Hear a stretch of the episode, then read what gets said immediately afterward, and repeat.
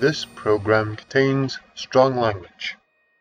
Quickie poll Who's most responsible for the Jags franchise performance? His response on Twitter local sports radio hosts due to their song parodies. Oh, boy. Yeah. Hmm. I told you I will take a hiatus from any songs about the Jacksonville Jaguars. Why? At this and any point, we players. need the losses. If you, but although if you start singing, they'll start winning. Yeah, I had a thought, Austin. How Yeah. about you go to hell? Oh no! We suck again! Try to get this business off the ground that we ended up having to file bankruptcy. And then the other thing with bankruptcy, like say we had investors in this business, if you don't file bankruptcy, the investors can come after you for money or your house or whatever it may be. And so there was no other option at that point. If I had another option, if I could have sold kidneys, both of my kidneys, in order to keep that business running, I would have, but I was just out of options. And like I said, I was driving a beer cart at that point in my life. Realize that failure is going to happen. It's a part of it. Don't get discouraged. I mean, it sucks, right? Anytime you fail, it sucks, but it's going to happen. It's about those people that are willing to endure the failures and look for new opportunities. And something else I tell people is 100%. That was the thing. I mean, for a long period of time, I mean, she was the breadwinner and it was embarrassing, especially as a man who has goals and wants to provide. It was humiliating, honestly understand that sometimes success doesn't look like what you expect and it's okay to change mid journey because this is a journey that we're on. My name is Aaron Marino. I am 44 years old. I am living in Atlanta, Georgia, formerly of and from Philadelphia. I have a few different businesses. I've got uh, Pete and Pedro, which is a grooming company, Tiege Hanley, which is a skincare company, Alpha M, which is a YouTube channel and really the thing that I started first. Menfluential Media, which is my advertising agency. And my most recent venture has been Enemy, which is a high quality sunglass company that doesn't break the bank. So, how would most people know you?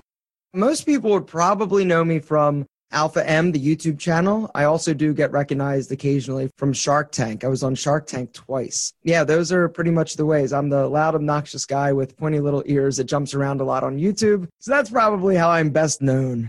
And so you rattled off a lot of companies. Are like all of them active or is just, Mhm. wow. So, how many do you have active right now?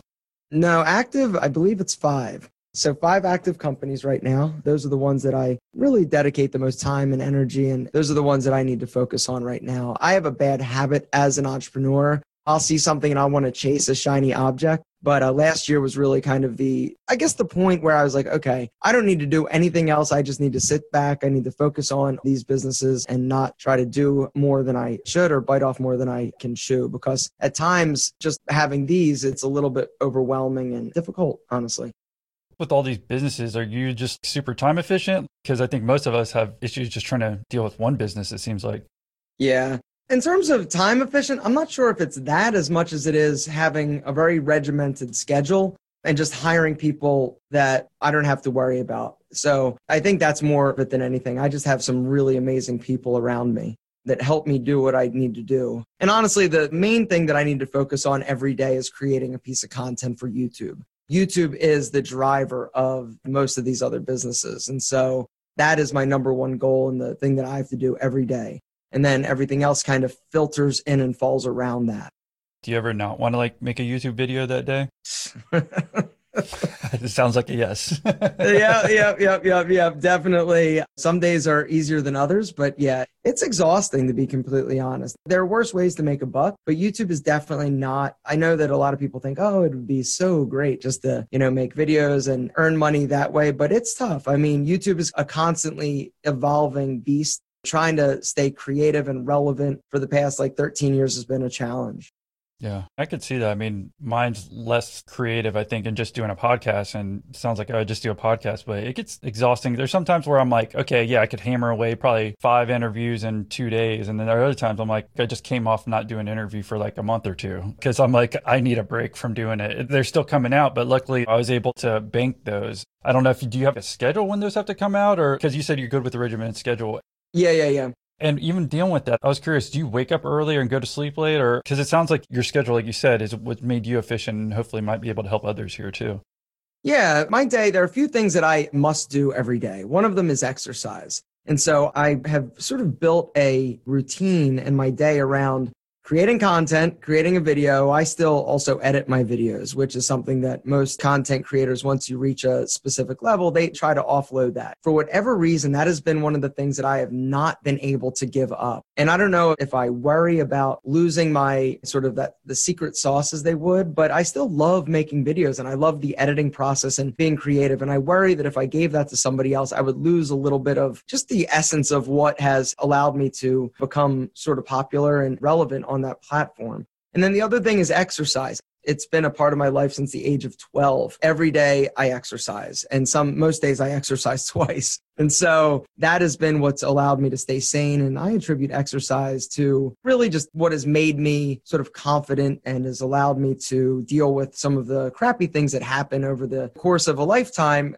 always having exercise as that constant that I always come back to. That's also super important to me. And so I do get up early. You know, typically it's going to be around 6 a.m. and then I'll work for a few hours, go for a run, come back, you know, eat breakfast, then head to the office and start my video. And then basically I'll film my video first thing. It typically will start around like 11, 11:30. It'll take me anywhere from like an hour, hour and a half. And then from that point, after I do my video, I will go and sort of start to touch base with my other businesses, whether or not it's Pete and Pedro, Tiege Hanley meetings, or my advertising agency. And then in the evening, after I get finished basically all that stuff, I'll go home, exercise, go for a walk, lift weights, and then I'll sit there and edit typically until about eight or nine o'clock and then take about an hour just for myself to unwind.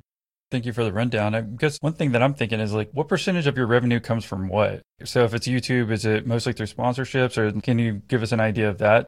Yeah, I guess there are a few primary buckets. So YouTube is a big revenue stream for me. And the thing about YouTube is I do four videos, I publish four videos a week and all of them are sponsored. I typically don't do any videos that are not sponsored. Once in a while, once in a blue moon, either I am doing a paid promotion for a brand or I'm promoting my own products. But that's four videos a week that I'm doing. The upside to the YouTube sponsorship is that it's very low in terms of overhead for these. And so it, it's super profitable. Some other businesses, my Pete and Pedro grooming company, that also is, it does as much, if not a little bit more in terms of revenue than the advertising for YouTube but there's obviously much more overhead. You know, I've got inventory, I've got staff. My skincare business, that is actually the largest grossing business that I own, but that is not the most profitable. We spend a lot of money in hiring and just we are always putting the money sort of back in. And so that one is pretty big business. Let's see what else. The advertising agency does really well. I don't have much to do with that other than talking to my partner, and he sort of runs that with his brother and a good friend of ours, Tom. And so it's a pretty lean ship, and they do a great job managing that. So I have very little to do with that. But at the end of the year, I do also receive a distribution from the profits. And then the newest company, Enemy, the sunglass company, that is kind of a work in progress where I don't take any money out of that, just trying to figure out what I need to do in order to build it and build that brand. It's kind of like my baby.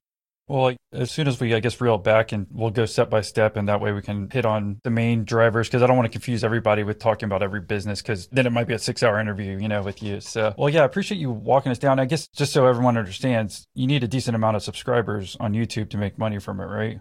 It really depends. A lot of people think that, oh, you have a lot of subscribers, that automatically equals or equates to a lot of money. The way that you make money on YouTube is you either need a ton of views. It's not necessarily about the subscribers, but you get paid based on a every thousand views, you get a dollar amount typically. For me, it's around like four or five dollars per thousand views. And so if you do the math, you really need a lot of views in order to generate a livable amount of revenue from YouTube based solely on views. Where most people sort of monetize YouTube once you develop a large enough following is going to be from the sponsorships. If you do have an audience, sponsorships are a great way to monetize a channel. But then also, most creators are trying to figure out a way to make money off of that. And so they will very quickly realize that you need to have some type of auxiliary vertical or business off of YouTube, whether or not it's a merch store or it's something else. Typically, creators are very quickly realizing that you need to sort of figure out a way to make money off of the platform because trying to just make money through YouTube views in terms of advertising is hard, it's challenging, and it's not as lucrative as the sponsorship end of things. Today's episode is sponsored by Guideline. Think your business is too small to offer a 401k? It's not. Guideline provides easy and affordable 401k plans for small businesses and startups. Whether you're offering an employee retirement plan for the first time or want to make changes to your current retirement benefits, they design a plan to fit your needs. You can get set up in as little as 10 minutes. Guideline handles the admin, compliance testing, record keeping, and investment management. There are no separate setup costs, no added investment fees, and monthly fees start at only $39 plus $8 for each employee. And they integrate with popular payroll providers. Over 13,000 companies use Guideline to manage their 401ks. With the Guideline 401k, you and your employees can save money while saving for retirement. For a limited time, and for eligible employers only, if you go to guideline.com forward slash millionaire and tell them you came from our podcast, you can get a $100 gift card, but that's only as long as you do not currently offer a 401k plan for your employees when you start your 401k plan with Guideline. That's guideline.com forward slash millionaire to get a 401k for your business. Don't forget, that's guideline.com forward slash millionaire and tell them that our podcast sent you.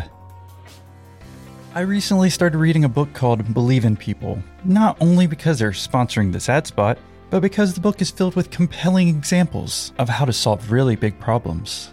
Believe in People by Charles Koch and Brian Hooks is the collected stories of social entrepreneurs who created uncommon solutions for the common good. A former gang leader turned peace broker in his community, an amateur athlete who created one of the most innovative recovery programs in the country.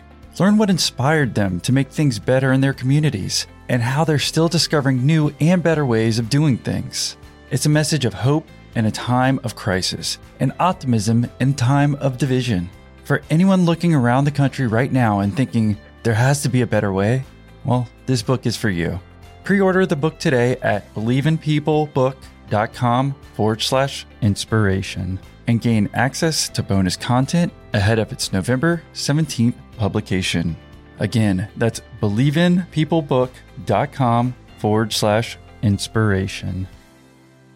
That's why it sounds like you have multiple companies. Is just people ask for these certain things, and you're like, hey, why don't I start a company if this is what my audience is asking for? Yeah, I just kind of figure things out as I go. There was never some like big grand plan where I'm going to make videos and I'm going to build an audience and then I'm going to start selling products. All of my businesses have just been sort of like an evolution where I've always been interested in hair products. I started doing videos about grooming and talking about hair product. And so one day I was just like, you know, I wasn't happy with all the hair products that were on the market. And this was back in 2013 when there weren't as many as there are now. And so I went to a friend of mine who was a hairstylist and I said, Hey, do you have any connections that I could maybe go and talk to a lab to see about some products and developing my own? And so it was just really me just scratching different curiosities. And it wasn't, like I said, there was never any overarching like master plan that I'm some really smart guy that understands, like, oh, if I sold this product, it's got a great margin. And I think my audience would do that and they're going to buy a ton of it. Everything has been just sort of through me sort of scratching an itch or solving my own problem. And I think that that for a lot of creators is something that if you do that, if you figure out a business or solve your own problem or something that you're searching for, you know, a lot of times people are going to be very interested in that as long as the product is good and it's not just you trying to do some crazy like money grabber thing, something of that effect. All right. Well, why don't we figure out how you got started? I was looking at your LinkedIn and I really just thought you were a New York guy based on Shark Tank and seeing your look and, you know, your suave, if you will. When you went on Shark Tank, I'm like, there's no doubt this guy lives in New York. But you said you're basically in Atlanta, Georgia today, right? Yep. I'm in Atlanta. I grew up a suburb of Philadelphia. Went to college at WVU, West Virginia University, majored in business, knew that I wanted to start a fitness center. And my buddy Terry, who actually is my partner in Menfluential Media right now, his father told me, if you're looking to start a business, move to Atlanta. This was right after the Olympics. Atlanta was booming. And I knew that I just didn't want to go back to Philadelphia. A lot of my friends were doing what they were working blue collar jobs, they were in auto sales. And I just knew that I needed to get out of there and sort of figure something else out. And so I moved to Atlanta, kind of sight unseen. How about going to West Virginia from Philadelphia? That's kind of random too, it seems like. It is, but the reason I went was my mom was married at the time and they were planning on buying a property in West Virginia. And so the whole idea was that it was going to be really affordable in state tuition. And, you know, I grew up fairly poor. It was the idea that since I had to pay for college myself, okay, I'm going to go to West Virginia University. It's going to be really affordable in terms of in state tuition. Now, the caveat to that is that even being out of state, West Virginia was more affordable than pretty much any state school for Pennsylvania. They also had a great business program. And so, once again, I decided on West Virginia without ever visiting it. The first day I saw West Virginia was when I got dropped off by my parents. And West Virginia, it was a great school. Okay. Well, did you end up getting that in-state tuition or no? No, they never ended up moving. so, but you're saying like no matter what, it still was ended up being cheaper. But it, yeah, I got you. Yeah, West Virginia was a great value. They have a really substantial business program, and I always knew from the age of 12 that I wanted to own my own business. And so it wasn't really a function of, oh, I want to go to this school because, you know, I had family that went. It was simply, I just need to get a degree so I can get out and start a business. Okay. And so you get out of West Virginia in the late 90s? Yep. Uh, I graduated in 98. Okay. And then so take us along. You go to Atlanta, and then if you want to tell us your story from there. Yeah. So after college, I finished college in four years and I decided to move to Atlanta. I moved down here. I wanted to own a fitness center. That was the only thing that I've wanted to do since the age of 12. And so I moved down here, didn't know what anybody, I didn't know what to do, but I decided to get a job at a uh, health club, Bally's Fitness, and be a, actually at the time I was in sales. While I was in college, I did get a certification as a personal trainer, but they weren't hiring for trainers, but they were hiring for salespeople. So I took a job and I was a terrible health club salesman, horrible. But while I was there, I met a gentleman who wanted to open a nutrition store. And so he asked me if I wanted to help him open a nutrition store. And I said, absolutely. It wasn't necessarily a fitness center, but it was a business. And I was super excited. And so we, we ended up opening a nutrition store, quickly expanded two stores and then three stores. And I ended up leaving that business because at the time, this was back in the early, I guess it was 2000s. And he wanted to sell some products that were not necessarily kosher with the government. And so I decided that it was in my best interest to not go to prison. And that's what I was worried about. And so I ended up leaving and getting a job at a fitness center as a personal trainer. But something interesting happened. While I was at the nutrition store, I met a woman and helped her lose 100 pounds. One day she came to me. She said, I want to help other people the way that you help me. Would you be interested in opening a personal training studio with me? And I said, Absolutely. Like, this was it. This was my dream. And so we ended up deciding to join together to open a personal training studio. We signed the lease on September 11th. It's the September 11th. That should have been an omen as to how that business was going to unfold we ended up opening a personal training studio and it was successful successful as a personal trainer uh, training studio could be i was working like 80 90 hours a week i was making literally $24000 a year but it didn't matter because I was super excited that I was finally living out my dream from the age of 12. Long story short, we ended up deciding that in order for us to sort of go to that next level, we wanted to start a franchise. So we came up with this really great business idea in the fitness industry where it was going to be a group fitness facility called Move It that we were going to end up franchising. So we created everything. We had all the documents made. We opened our first sort of prototype studio and we raised some money during this time. We got some loans from some banks. We had some investors, friends and family, and we raised, I think it was like $150,000. We took lines of credit out and we just knew that it was going to be crazy successful. Long story short, we ended up having a franchise open house to try and sell these franchises. And the first night we had interest in like five franchises. And this was back in the day when companies like Curves, for those of you who are a little bit older might remember curves where it was a group fitness facility that was designed specifically for women that weren't comfortable going to a gym. Well our concept was to have classes a group fitness facility for parents to come with their kids for seniors for people that weren't necessarily the gym goers. Our slogan or name was move it fitness for the rest of us. And we had cute classes. Our kids classes was called muscle sprouts. And we really just did a really good job of branding it but unfortunately, there were some unfortunate things that we found out about one of our investors when we had this franchise open house actually the next day. And we, long story short, had some legal fighting between one of our investors and my business partner. And we ended up just being broke and decided to shut the business down. At that point, I believe I ended up having, I was driving a beer cart at a country club just to put gas in my car that was probably the lowest point of my my life because it wasn't necessarily that the business was failing and that I was having to file bankruptcy, but it was that I didn't know what my next step was. I didn't have a plan B. From the age of 12, the only thing I wanted to do was own a fitness center. And so being faced with the reality that this is going to not work and I needed to figure something else out, that was the hardest point of my career and of my life, honestly, at that point. Yeah. And what year was that? That was in 2006. Okay. So basically 5 years it seems like that the fitness thing that you were doing was doing okay until the end of it. It was doing okay. And by okay, I was barely paying my bills. so I wasn't getting rich off of it by any stretch of the imagination. Right. And so what happened with your investor? That's a story that I'm not necessarily comfortable going into. It was just a disagreement with he and my business partner. She wanted to have him out of the business and he had more money to fight it. And it turned into a very toxic situation.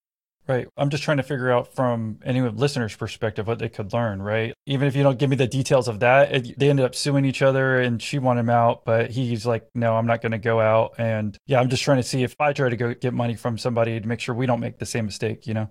Yeah, I guess the takeaway is really know who you're taking money from and who you're going in business with. Because when you start a business and you are taking whether or not it's friends and family money or angel investing, really understanding who you're going in business with because they are going to be owners of your business if you are going to be giving them equity. And so the individual did have a substantial amount of equity in the business that we gave away in, in order to do this business. And so it was just not the right fit. And we didn't know that it wasn't the right fit until things kind of got a little bit further down the road. Also, do background checks on people. That's another sort of takeaway that I learned back from those days is do background checks on people just to know who you're getting in business with, who you're taking money from. And people should do them on you as well because everybody seems like a really super great guy. And when you need money and when you become sort of desperate for money, you're willing to overlook a lot of things. Well, do you do that today with your other companies and your other investors? No. That's what I was going to ask. See, no,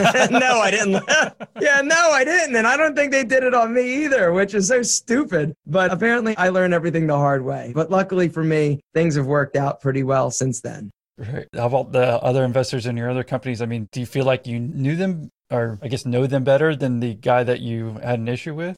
Well, yeah, the one is my best friend from high school, so I've known him forever. The other one is a skincare company. That was just a weird situation that kind of just worked itself out. It was just right time, right situation. I did not do a background check on them. And this is one thing I will say about the fitness center going out of business and the investors. It was, here's the thing. I don't think that anybody is a bad, I didn't think that anybody was a bad person. Nobody did anything maliciously. It was just my business partner was an older woman than I was. I was young at the time. I think I was in my late 20s, early 30s. She was in her 40s, going on 50. I didn't see it at the time, but she was very headstrong and had her way of doing things. And the investor was also headstrong and had his way of doing things. And so the two of them very much just clashed. And so it was just not the right, it was like oil and water. And I often say this if somebody else would have taken our idea and run with it, they would have been wildly successful. It didn't work because we were the ones running it. We were not the ones that should have been doing that business. It just, it was doomed from the start, I feel. And so for you, you said you actually had to file bankruptcy, and did your partner do too? Yeah, at the time, because when you start a business and you take these loans, you know, you are a guarantor on whether or not it's a bank loan or the equipment lease or the lease for the space. And so at the time, I was so broke. I was taking money off of my credit cards to pay my staff. That's how broke I was. Yeah, so I definitely had to file bankruptcy. I had, I think I bankrupted like three to four hundred thousand dollars of loans that I was a guarantor on. And did your business partner, the woman and the investor that got in a fight, no, no, no, no. The investor was fine. Oh, he didn't? Yeah, because he had enough money. I guess he didn't sign those loans only. Okay, just so everyone understands that. So you two signed the loans because you were the one starting the business. This guy put in money, but he didn't sign any of the loans. Correct. He was just an owner in the entity. But in order for us to do this, we ended up having some bank loans and things of that nature just to try to get this business off the ground that we ended up having to file bankruptcy. And then the other thing with bankruptcy, like say we had investors in this business if you don't file bankruptcy and you know the investors can come after you for money or your house or whatever it may be and so there was no other option at that point if i had another option if i could have sold kidneys both of my kidneys in order to keep that business running. I would have, but I was just out of options. And like I said, I was driving a beer cart at that point in my life. And you said this was your lowest point? Absolutely. It wasn't being broke. I had been broke my whole life. It was just not knowing what the next step was. And when you have the idea of this is what success means from the age of 12 and it was one dimensional and I had tunnel visions, when that went away, I didn't know what was next. I didn't have a plan B. And so that was the scariest and the lowest point for me. It wasn't that I was broken filing bankruptcy. It was just I didn't know what was next. Well, and it's a failed the business that you wanted to do. You finally got to it. It was not like you were in the vitamin store, like you saw that as a stepping stone. You actually got to it and then you had to file bankruptcy. Exactly. Yeah. What did you do from there? I mean, did you have roommates? Did, did you have friends? Were they looking down on you or like how was the personal life? No, my personal life, I was living with and dating future wife. She was supportive throughout the whole time. I mean, she had been with me from, I mean, my wife and I have been together now, I guess it's been 17 years. I mean, so it's been a long time. So I was living with her and she was very understanding, but it was very embarrassing for me which is one of the reasons why you know I was at the driving the beer cart just trying to put gas in the car and give her a little bit of money for groceries and rent. But I knew she was the one for me because she just to be with me. She had a great job making $100,000 a year, but she ended up taking a job at the golf course with me on the weekend just so that she could be with me. And so that was pretty awesome. Yeah, so this is 2006. And so what happens now? I mean, like I said, at least you had that going too, because that really does matter. That's what I always say is like when I talk about personal stuff with our, you know, whoever I'm interviewing, you had that in your life, even though the business was sucking. Like if both were bad, it would be even worse. But it sounded like at least you had that in your corner. No, I did. She was a rock. She was my support system. But I was super embarrassed. I mean, it was horribly embarrassed.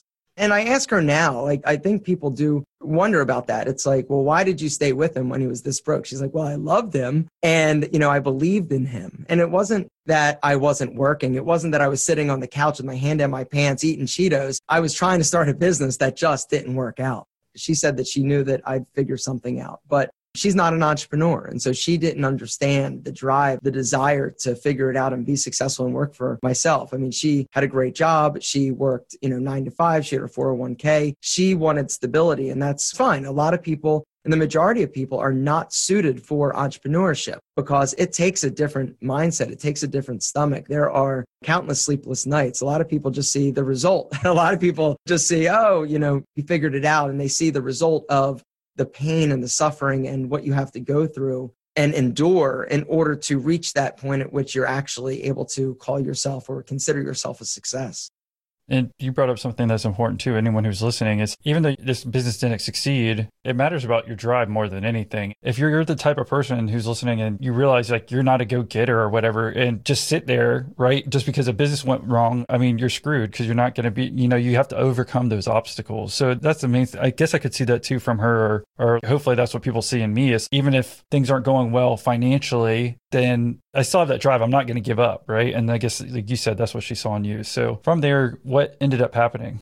So it was a funny story. At that point, once I filed bankruptcy, I started doing some personal training still on the side where I would go into people's homes. And that was, you know, what I still knew, what I was still good at. But during that time, I thought to myself, actually, I got to back up a second. When I had the fitness center, I met a guy, one of my clients, his name was Steve. Steve, to this day, he's one of my best friends, if not my best friend. And he came to me one day before I ever, the fitness center went out of business. He said, Hey, I got a hot date. I don't know what to wear. and he's like, Do you think you could come over to my place and help me pick something? And I said, Sure, I'll come over. And if we don't, you know, see what you need, why don't we just go shopping? And while we're at it, we need to go get your hair cut and your nose hair is a disaster. I didn't realize what I was doing, but that was kind of like the foundation of an image consulting business. And so I really enjoyed it. He went on the date. Well, it was successful. He went back to work, and one of his coworkers actually noticed. They said, Hey, you look great. What did you do? And he said, Well, there's this guy that I know that took me shopping. And she said, Do you think he'd take my husband shopping? And it was at that point that I realized this might be something. And so when the fitness center went out of business and I was personal training to make ends meet, I decided to try a men's image consulting firm. I didn't even really know what it was. This was back in 2006 and it was around the time when like the show like Queer Eye for the Straight Guy was going on and I didn't even realize what it was I was doing, but I came to realize it was image consulting. And so my assistant from the fitness center, I was still in touch with her and contact with her. I said, "Hey, do you think you could build me a website?" And I said, "I'll tell you what, I'll give you 25% of whatever whatever sales we'd make. I can't afford to pay you, but maybe you could build this website. And so she built the website. And this was back in 2006. And we started experimenting with advertising, paid advertising on Google. And this was back when you could actually advertise on Google and bid on keyword and not have to spend $500 per click. And I think at the time my budget was like $500. I had saved up enough money. I'm like, oh, let me just see if I can make some money from this. And so I ended up getting clients from all over the country that would fly in and I faked it till I made it kind of thing and was charging like $1,500 per day to work with these guys and help them. A lot of them were newly divorced guys that just didn't know what to wear or they didn't know what hairstyle was going to look great on them. And so I started a, a men's image consulting firm. And then in 2008, my wife gave me a video camera. Actually, she gave me the camera in 2007 for Christmas. I didn't know anything about technology. I thought that she just wanted to get freaky and film some stuff. That was not the case. And I didn't know what to do. So the camera literally sat in the box for about a year.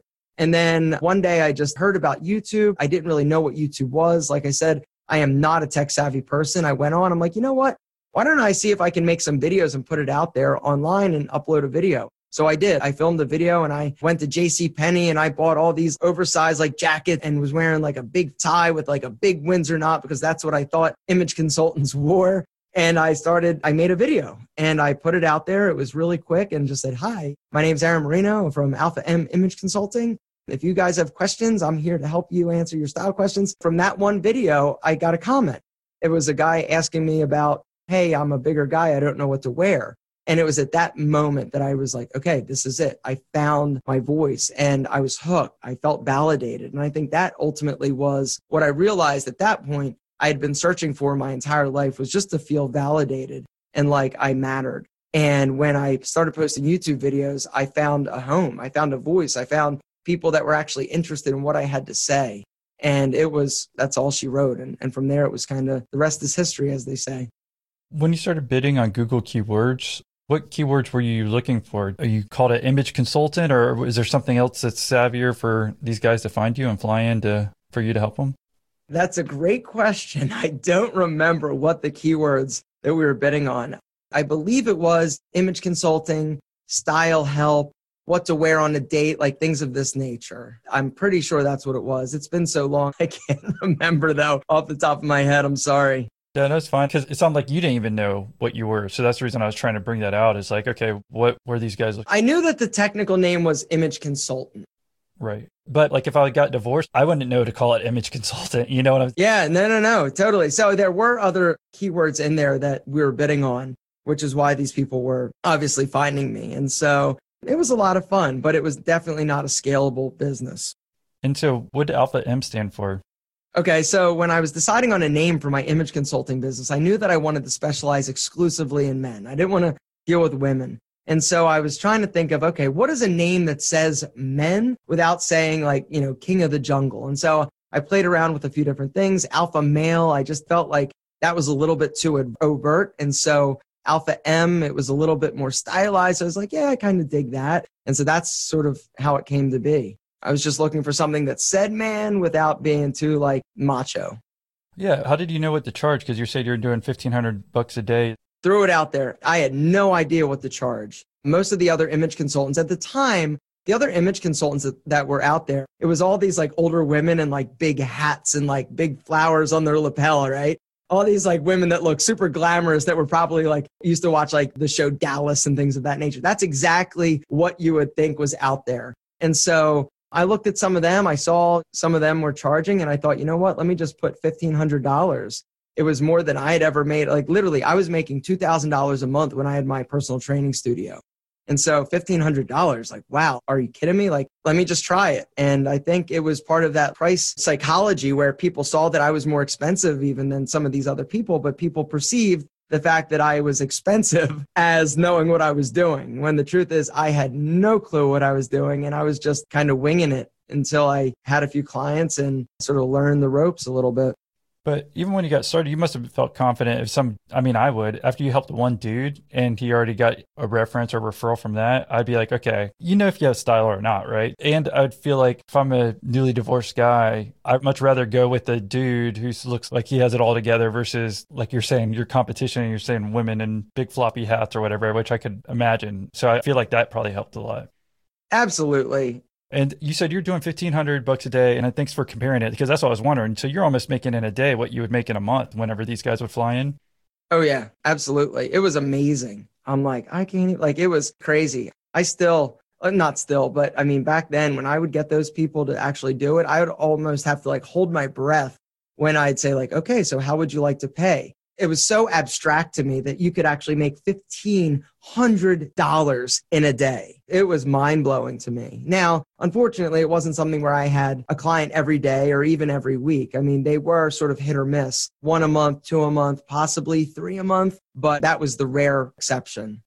And when you're paying back then, do you ask for money at the end? Do you ask it for up front? And obviously now it's way easier to take payments, but I'm just curious how you're able to do it then. No, I would ask for 50% upfront to reserve your date and then 50% at the time of service. And typically it would be checks. I did actually have a credit card machine that I had from the fitness center that I still had. And so I was able to run people's credit cards for 50% deposit. I had a little terminal at my desk at my home and I'd punch in their numbers and get them a receipt and mail it to them. And so when you're taking them to these clothing stores in Buckhead or is that in Atlanta or where? Actually, no, it didn't start at Buckhead because I was still very of the mindset. I always shopped at discount stores. And so I've always been very sort of savvy. Growing up, I always wanted to look good. And so I would shop at thrift stores. We didn't have any money. And so I would go to thrift stores and sort of look for things. And so I was taking guys to the Gap. I was taking them to discount stores like Marshalls and TJ Maxx. But I quickly found that that was not a very effective use of time because if you found something that was cool and it didn't fit, there wasn't another size option picking through a lot of those things and going to those stores. I also would go to there's a store called K&G Men's Warehouse that sold like super affordable menswear that was really not that great in terms of quality, but at the time it was as good as I knew. And then as I sort of evolved, and that was the stuff that I was wearing. And so if it was good enough for me, you know, I figured it was good enough for these guys. And these guys were not anything in terms of they weren't very style conscious. And so if I told them, hey, these jeans from Sears are going to be great and they look amazing, they're like, okay, cool. And they're only 12 bucks. Awesome. I can take it unless it was like the guy who was emailing me before we got on the call. it, was, it was just making fun of me. I'm like, fuck you. how, how, miserable that you're just writing. I mean, how much time do you have to have? I don't have time for this shit. Like, it's amazing even when I started off on Reddit, people were making fun of me. They're like, "You're gonna suck." Like they're like, "We have enough entrepreneur podcasts." I'm like, "Okay." Oh, well, here you said, "Austin, great show." I get the struggle with making money with the podcast, but the begging for donations is kind of lame. There's got to be another way to grow your sponsorship or other revenue streams that's more productive. And I said, "Hey, Dave, your email's kind of lame." You criticize the way I do things, but give no actionable steps on what Dave Murray would do. It got better advice, then I'm happy to listen to it. So that's what I said. no, it's, it's, it's a good reply. I mean, yeah. Yeah, so hopefully that info was useful for you. What I found most useful is understanding, like, shit. well, I guess we'll never know. But if you want to know what I can help you out with on our one on one Patreon call, then become a member today. And Okay, so yeah, I guess the guys coming in, I could imagine they basically have zero style. You're saying so if they're paying you to do it versus a guy who might have some style, I could see if they're paying fifteen hundred bucks, like, oh, why are we going to an outlet or whatever like this? But I guess that makes sense. You're like, hey, you don't have to sell them on why this is a good store to go to. You're like, dude, this is where I go. And I guess you could also spin it like wherever a gap is, if there's one there. I mean, especially when you're getting started, you're like, oh, there's going to be one in your city too. So See, you're ready to set up shop. You've got exactly, this is exactly my strategy. And the other thing is that these guys, like, I was more stylish than these guys, but I wasn't anything like to write home about. Yeah, I did end up working with one client specifically that I remember. His name was Alan. He was a gay man who was an anesthesiologist. So he had a ton of money. He had a ton of clothes, and all of his clothes were super high end. And I went in and I was totally like overwhelmed because I'm like, he's going to finally realize that I'm a fraud. I'm going to tell him to go to the Gap, but he's shopping at Neiman Marcus. And so it was a super scary experience, but we ended up working through. And sometimes you just got to bite your tongue and just go through it. And again, this was 2006, all this when you switched from the bankruptcy to doing this yeah, 2006, 2007, 2008. Eight was when I started my YouTube channel. And so that was when things kind of, I wouldn't say necessarily took off, but I started realizing that I needed some auxiliary products. And I wrote a book called The Male Style Guide because I'm like, okay, well, there's a lot more of an audience out there that can't afford to fly to me. And I need to figure out some other way of getting money from people. And so I created an ebook and then I also had some virtual services. They were a disaster because I really didn't have any technological skills. And so trying to be like, send them links, it was a disaster. I honestly, Austin, I have been a disaster the majority of my professional career. Well, I mean, it must have felt great that you're finally getting some momentum, but it's still, how much do you think you're making in 2008? Oh, God, not much. I mean, maybe $40,000. Okay. But it's better than being negative, right? In bankruptcy. Oh, my goodness. I was killing it. Are you kidding me? You sound like a billionaire at that point, right? 40, yeah, I was making it rain. I was tree killing it back then. I didn't make $100,000 a year until actually I made $100,000 a year. The first year I did that was I started a membership website. And this was, God, I don't remember the date exactly or when, but it was probably within seven years ago, probably. I would say that I, that's when I started a membership website thinking, okay, well, all these people are liking my content on YouTube. What if I had a website I charged a membership. I posted private content there and they could come in and read articles and see more content. So I started a membership website. I don't remember the date specifically, but I started this and I was creating, I was putting out three videos, private videos a day, Monday through Friday. And I realized very quickly that this was not a sustainable model just because I was drowning in content. I decided, okay, well, if I but I was making $100,000 a year. And so this was more money than I'd ever dreamed I could make. And so I made the decision okay, well, what if I just gave away all the content and tried to monetize this in a different way? And so that was a very scary thing to do, but it ended up working out okay. Okay. So basically, you did this all up until, I guess you're backdating to about 2012, 2013 when you said you did the membership. Yep. So up till then, was it just slowly growing Alpha M, I guess, the whole way? Yeah, I was selling things like I started selling like beaded bracelets and the beaded bracelets business, I was stringing them myself. So like I would charge like $20 for like these beaded bracelets. I would go to the bead store and I would ask people like, okay, what is your wrist measurement? And I literally was sitting there stringing bracelets at night, charging 20 bucks. But I was like, this is awesome. People are paying me $20. It's only costing me two. I had sold and tried selling different things. I tried selling some apparel where I would get some shirts from, you know, one of these companies like Alpha Broder that sells like the blanks and I would put my logo on the sleeve. I started trying to sell apparel, but that was also not something that I really was passionate about. And it was just a pain in the butt because apparel's tough because if it doesn't fit, they send it back and then you resell it and the inventory, it was kind of a nightmare. I've been studying e-commerce a lot and they said the worst thing you can do is clothing because of exactly what you said is that even if I've got a sweater, I need small, medium, large. And then if you want to talk about different colors too, right? Yep. You just start adding it on versus a pencil, like, okay, that's one product. oh, yeah, exactly. Exactly. And yeah, apparel is a nightmare, absolute nightmare. And it was for me. I mean, I know obviously a lot of people are very successful with it. But yeah, I mean, you don't think about all the variables. And okay, you do have to pull the trigger and buy like double X's or double X large. Like, what if you don't sell the 50 double X's in lime green? Like, it's there and it's just wasted money. And it takes a lot of money in terms of investment and capital. I had a recent interview where a guy was saying he had a retail, basically kind of shoe store, and uh, basically like Nike or whatever, you get the best sizes, right, for men. And think about how many different sizes and SKUs there are. But then they would also make you buy maybe size 15, size 16, size 17, you know, and you had to buy it even though you might not have anyone who ever wears it. So that's another thing just locking you in. So again, yeah, the apparel versus you doing it as a service, right, is way better than you going to buy it and doing everything else as far as like risk reward, it sounds like. Absolutely. So do we want to jump back in? I guess, like I said, 2012, 2013, that's, we kind of stopped there, I think, with the membership. And that's the first year you finally hit in six figures personally.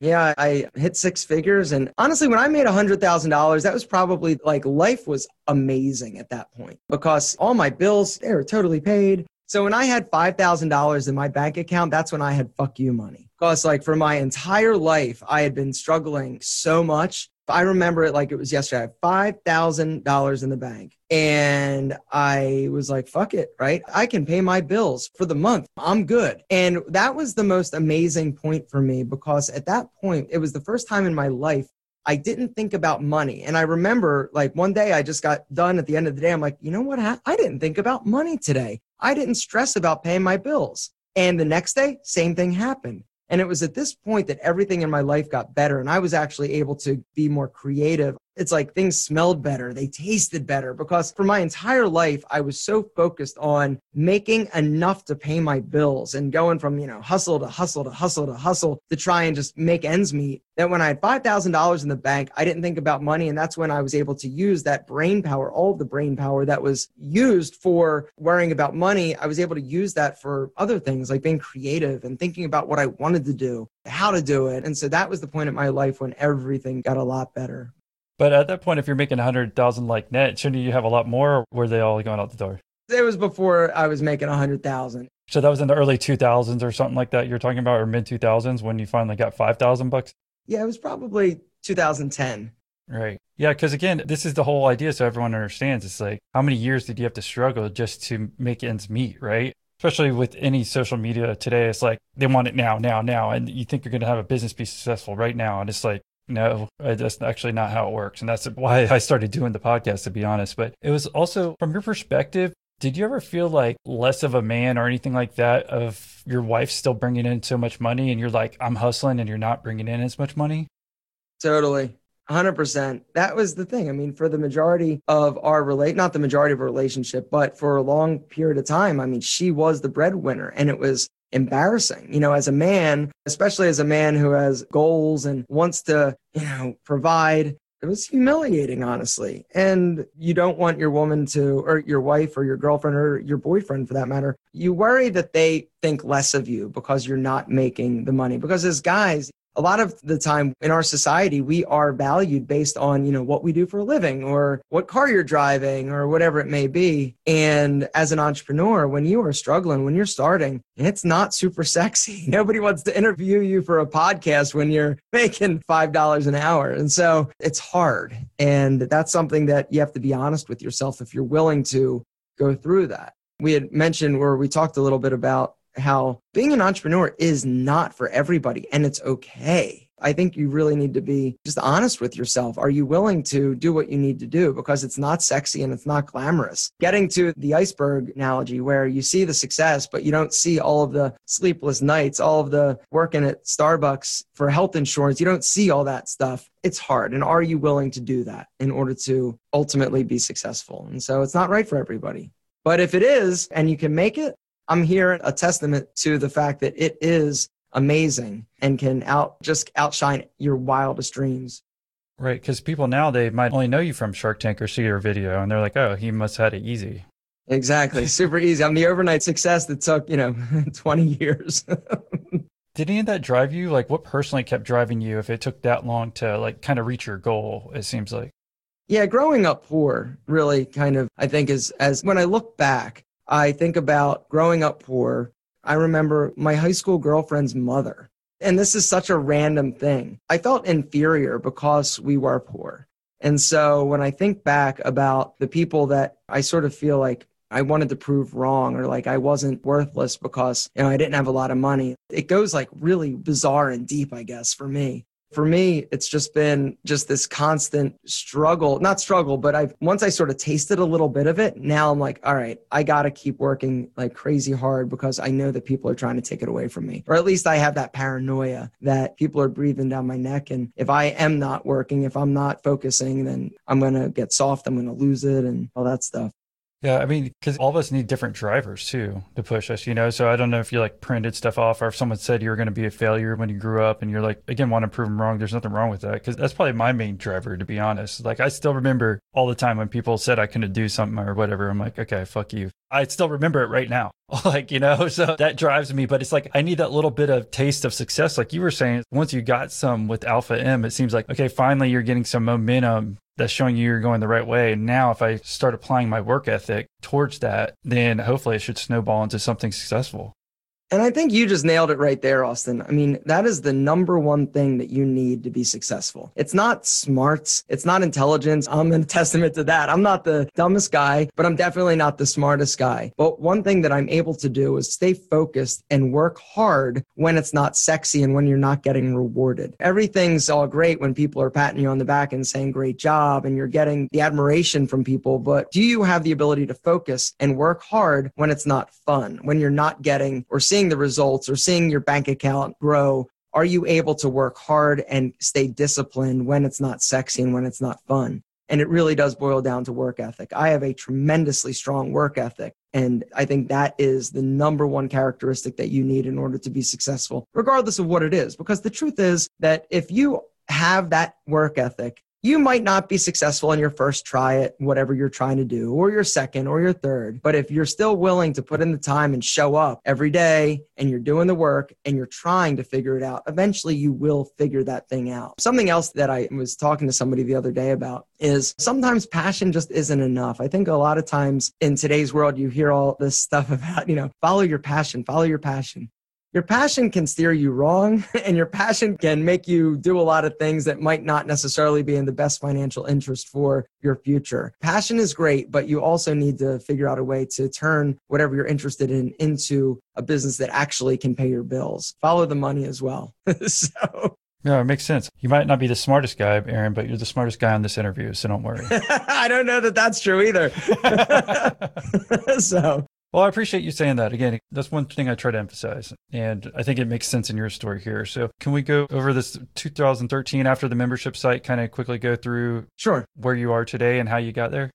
Yeah, so after the membership website sort of went away, I started. Oh wait, so why did it go? Oh, because you're putting out too much. Yeah, I was. It was. Yeah, because even now you said yeah, three videos a week three videos a day I was putting out five days a week. So 15 pieces of content a week. And I did that for over a year. So I decided, okay, this isn't going to work. So I was going to give all the content away. I was going to try and sell products on the website. That ended up being a disaster, just dealing with drop shippers and trying to manage that. So I ended up starting to get some people reaching out about advertising on my YouTube channel. Hey, would you like to talk about this? Or hey, if would you talk about these shoes or these jeans or whatever it may be? And so I started doing some paid promotions promotions on advertising before paid promotions were cool. I started doing that and I loved it. It was great. And this was back and then in 2013 I decided to try and start a, a my own product line and that's when I started Pete and Pedro and that was the grooming company. In 2013 I have it written down. On that first year I made $30,000 for the first full calendar year. But I started Pete and Pedro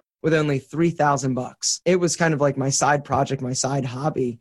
And I was amazed that people were actually buying my product. And the first few products that I started were private label products. I went to a company, I went to a bunch of companies, sourced the best, the stuff that I loved the most. And then I basically just ordered 96 units of my core five products. And I built a website and I got a machine from Stamp. Actually, I didn't get a stamps.com account. I started printing out labels and going to the post office for the first probably year of that business where I would actually you know, when I'd get an order, I would take it to the post office the next day, stand in line. And then finally somebody's like, you know, you can do this from like your desk. And I said, what, really? Found the amazingness of stamps.com and did that myself. But yeah, so I started a grooming company back in 2013. That's when I really started to do more advertising on YouTube. And then 2000, I guess it was 15, I said to my best friend from high school, Terry, he came to my family reunions. I was starting at this point to get a lot of people that were reaching out about advertising. And I was just so tired of dealing with it. I just didn't want to deal with it. I just wanted to make content. I didn't want to have to negotiate my rates or try to sell people on myself. And so I ended up saying to him, I said, Hey, would you be interested possibly in seeing if you could sell me? He was in between jobs. And so, you know, I was like, Do you think you could sell advertising for me?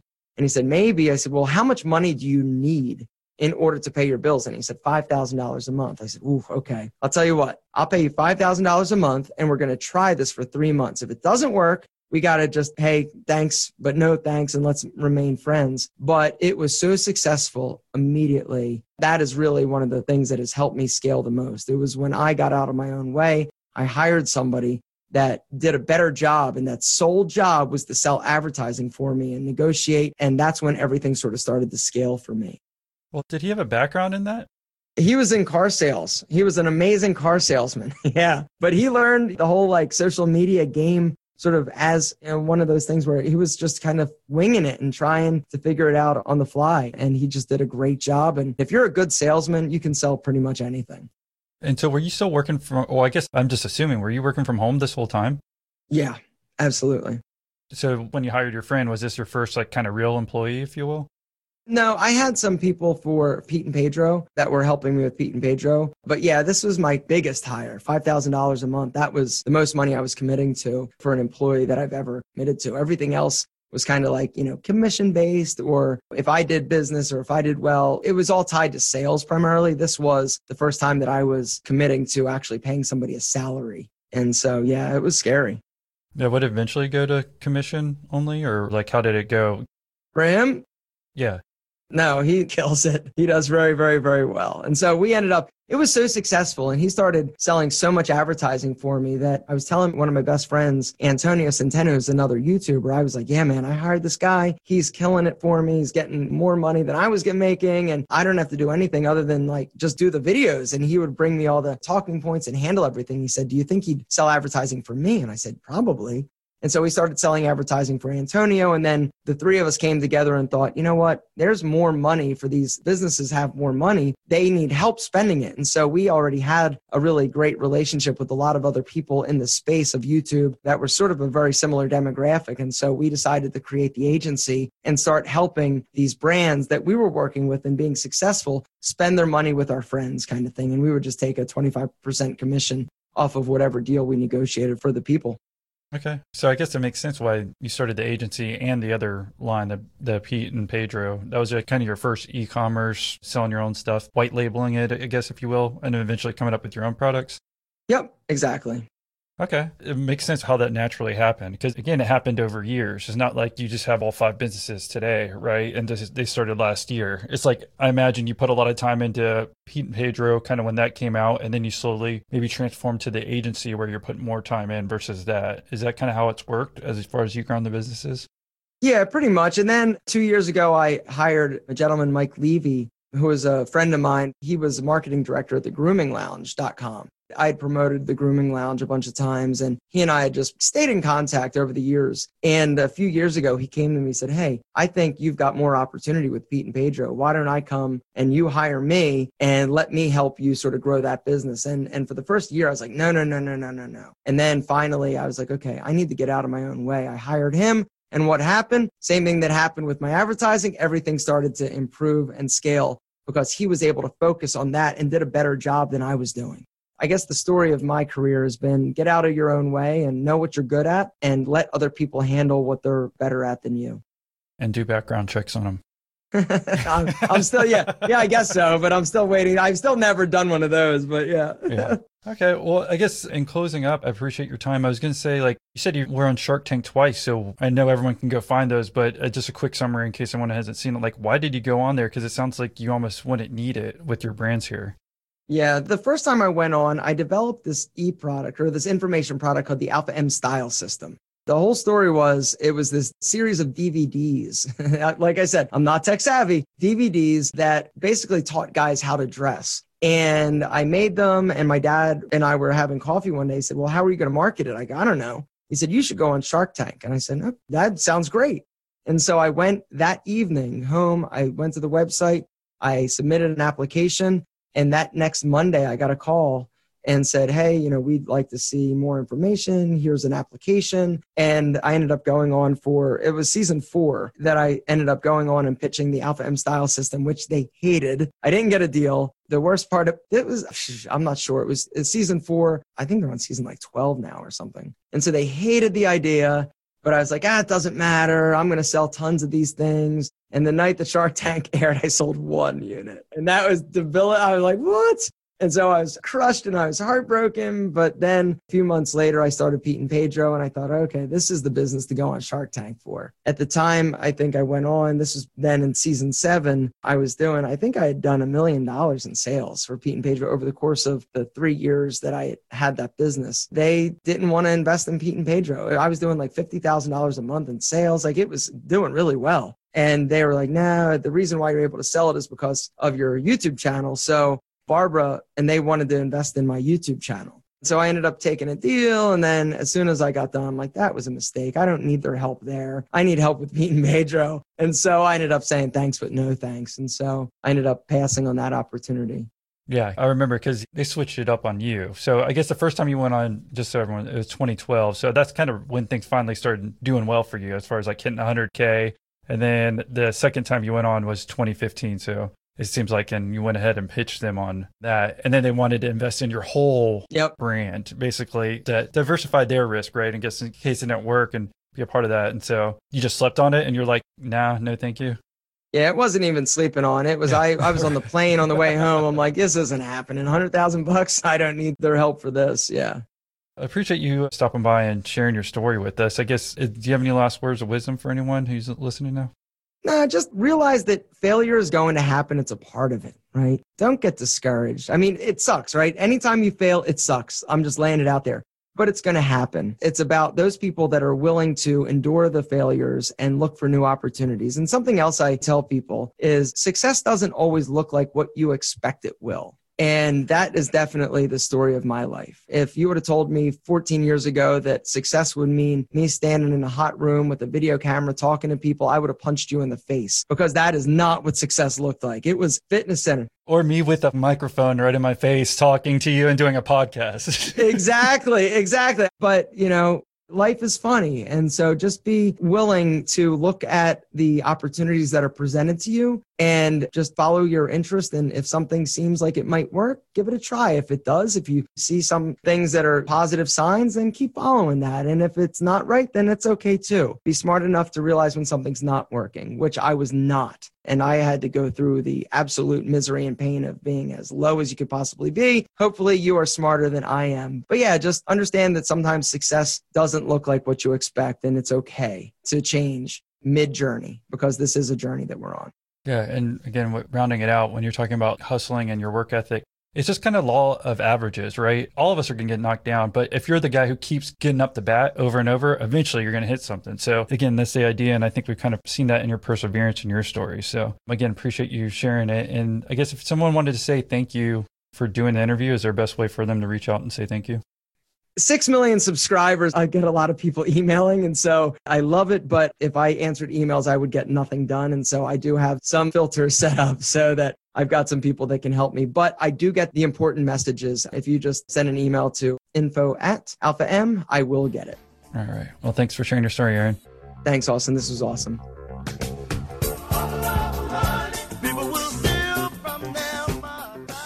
So that I already that was the original product that I sold on my YouTube channel or that that I sh- that I used on myself.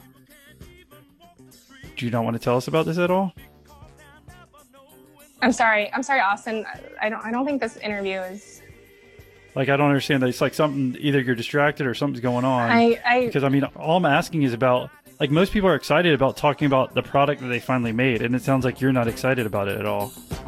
I, I just feel like So if you want access to this awkward interview and other exclusive interviews that we haven't published on our main feed, well, join our Patreon, where you can get exclusive interviews that we already have ready for you.